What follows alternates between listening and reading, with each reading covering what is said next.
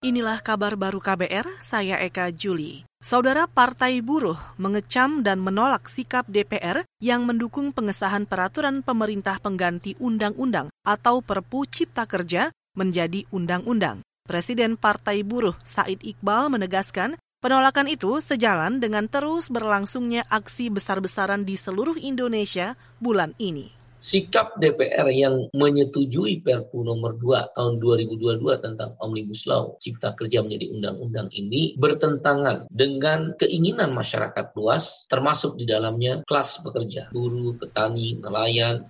Presiden Partai Buruh Said Iqbal juga menegaskan jika aksi masa buruh itu tidak dipertimbangkan pemerintah, buruh akan mempertimbangkan rencana melakukan mogok nasional. Iqbal juga menyebut beberapa tuntutan itu di antaranya penetapan upah minimum oleh gubernur, kenaikan upah sesuai dengan indeks tertentu, dan persoalan pekerja alih daya yang dinilai sebagai bentuk perbudakan modern.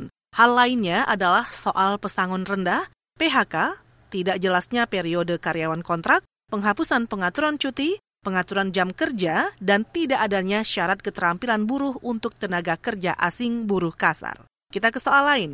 Komisi Pemberantasan Korupsi KPK menjadwalkan pemeriksaan Kepala Dinas Pekerjaan Umum Provinsi Papua, Timotius Enumbi, hari ini. Pemeriksaan Enumbi akan berlangsung di kantor KPK Jakarta.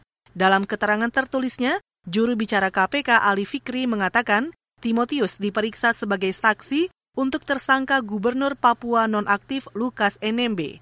Penyidik KPK akan mendalami keterangan saksi mengenai suap dan gratifikasi proyek dari APBD Provinsi Papua.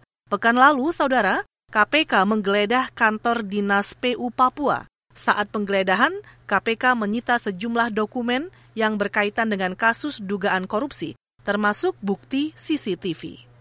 Kita ke mancanegara, Fakta Pertahanan Atlantik Utara atau NATO mendesak Turki segera meratifikasi keanggotaan Swedia dan Finlandia di aliansi militer itu.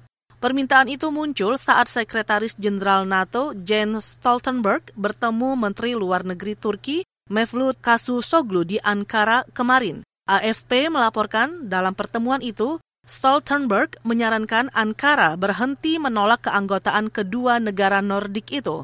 Meski begitu, NATO tidak ingin membuat Turki meratifikasi Swedia dan Finlandia secara bersamaan. Sementara Turki memberi sinyal akan meratifikasi keanggotaan Finlandia di NATO, tetapi tidak Swedia. Saudara demikian kabar baru, saya Eka Juli.